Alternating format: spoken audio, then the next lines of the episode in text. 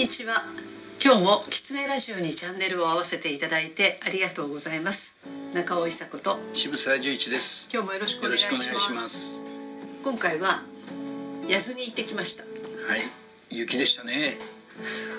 びっくりしましたよね。そうですね。もう電車も止まり飛行機も飛ばず。ねえ、はい。そんな中地元に行ってる私たちの可愛い萌えちゃんは「全然大丈夫です」って言ったので行きました楽しかったですね。楽しかったですね。講演会をやっていただいたんですけど、行ってみたら会場満員でしたもんね。そうなんですよ。あの雪の中を。あの雪の中ね、はい。で YYP でしたっけ、はい。のメンバーの人に呼んでいただいたんだけど、はい。ほとんどが40前後40前ですよね。そうですね。まあだから、えー、と子育ても始まって、うん。次の世代の顔を見て、はい。そして一応地域のことも分かって、はいだけどこのままじゃやばいじゃないと、う。ん。ただ上をやってるのは自分の親父たちの世代がまだい。健在で、はい。なかなか自分たちの意見は上には通らなくて。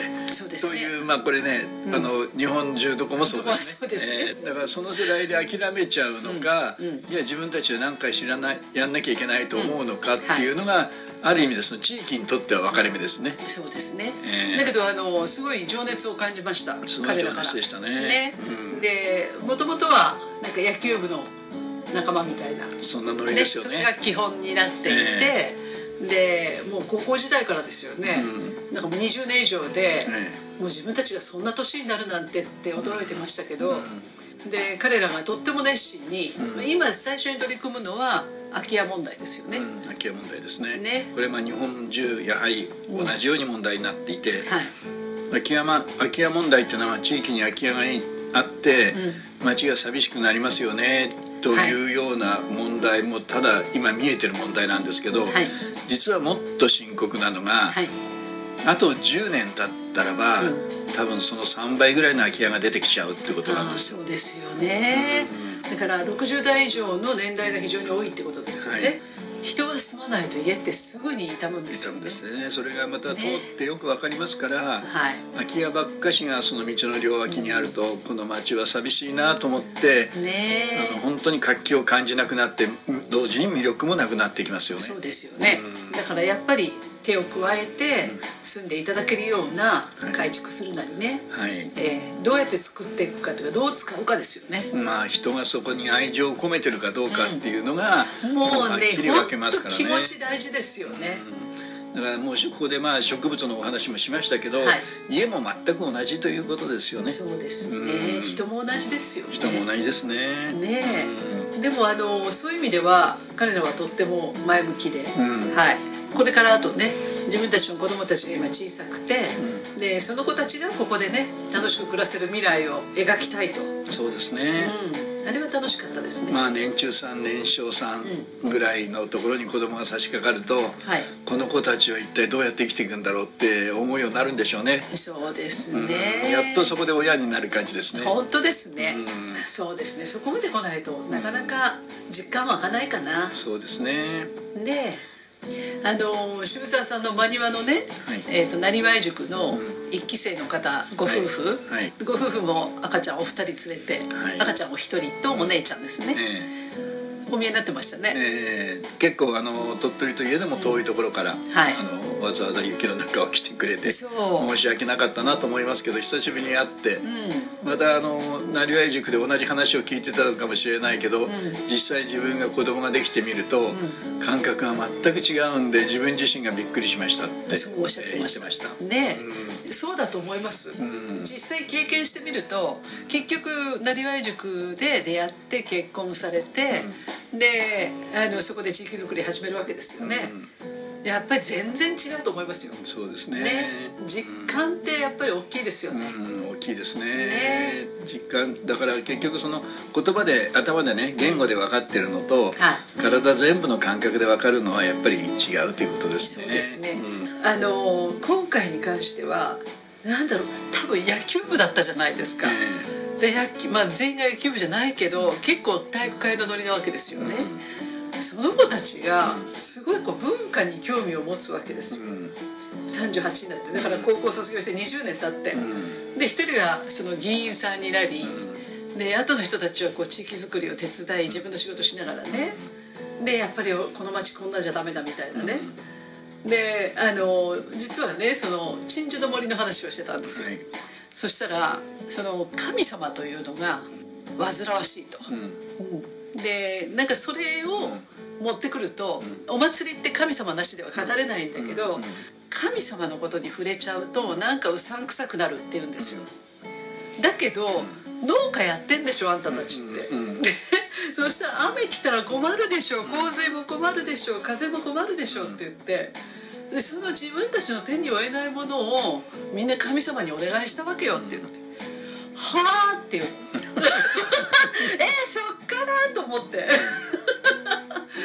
でもそっからでないとお祭り始まんないですよね。そうあのやはりねあのハウステンボスやってるはい。とかオランダ村やってる時に、オランダ人だとか、いろんな外国人がこういこう見に来たりあるいはい。ろんなアドバイスに来るんですよ、はい。でねあの神様を中心にしない街づくりっていうのは、はい。自分たちには考えられないと、うんうん。で日本のかつてを見てても全部神社がとかお寺が真ん中にあって、それで町がこうできていたのに、うんうん。自分たちは教会が真ん中にあって町ができてきたのに、はい戦後の日本人はそれなくしちゃって、どうやってまとまりってものができるんだってみんな真顔で聞かれましたね。ああなるほどえねやっぱり外から見た方がよく見えるのかしらね。だから真ん中にやっぱり経済を置いちゃいましたからね。あそうですね。みんな仕事で金儲けになりましたからそうね。一つの神様じゃなくて仕事の数だけ神様が出てきてまあ多神教は多神教でしょうけど勝手にみんなまとまりはなく単なるそこは自分たちのさっきの空き家じゃないですけど根に帰るだけの場所になってしまいますね。なるほどね。そういうことかなで逆にだけど、そこの世代よりまた下の世代今の Z 世代と言われてる世代は、すんなり神様を思いますね、いやそうです。えーその風の神様、その水の神様天感動しますよね。うん。で彼らは素直に受け入れます。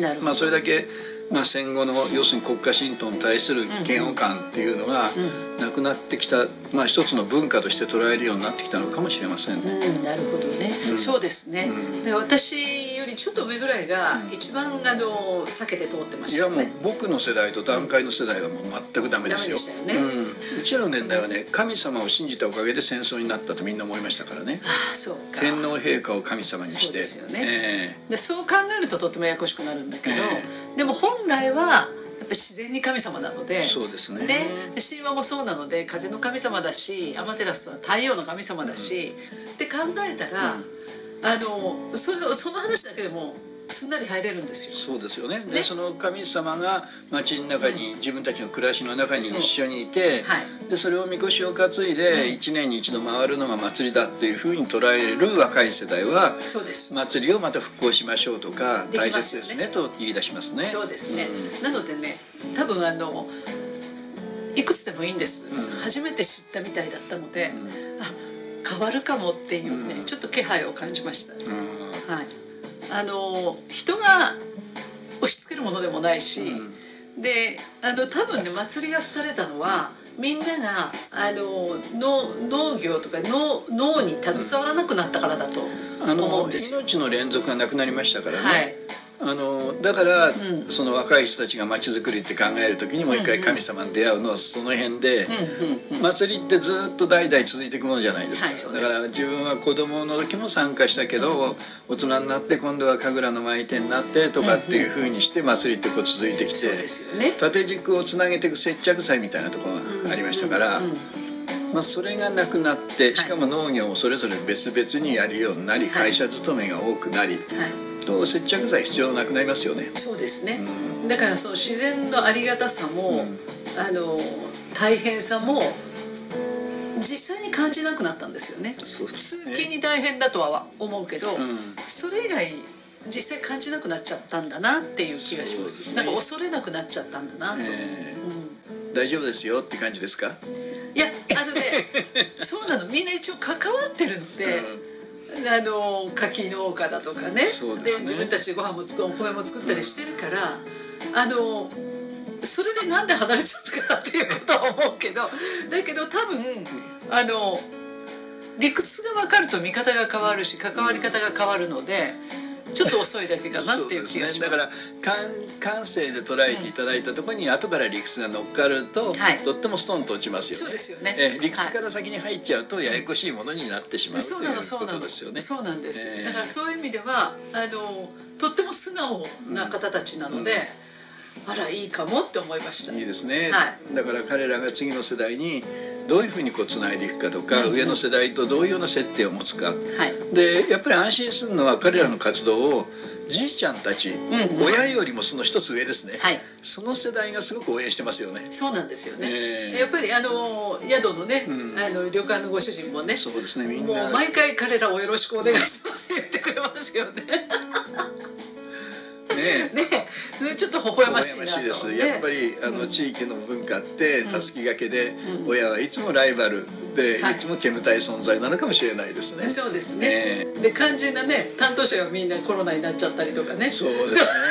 だから全然あれれっていう感じで萌ちゃんもいないしね、ええ。で萌ちゃんの旦那もえもしかしたら濃厚接触者みたいになっちゃったし、うんうん。って言った割にはだから私たちが目指していった人は誰もいなかったのにこんなにちゃんとね、あのいいお話ができて盛り上がってよかったなと、それこそそういうことは神様がなせる技ということ本当ですね。えーそれでいいんじゃないでしょうか。あ今日聞いてくれてたら嬉しいな。今日もキツネラジオを聞いていただきましてありがとうございました。キツネラジオは毎週月曜日に更新の予定です。来週もまたチャンネル登録をして聞いていただけると嬉しいです。それではまた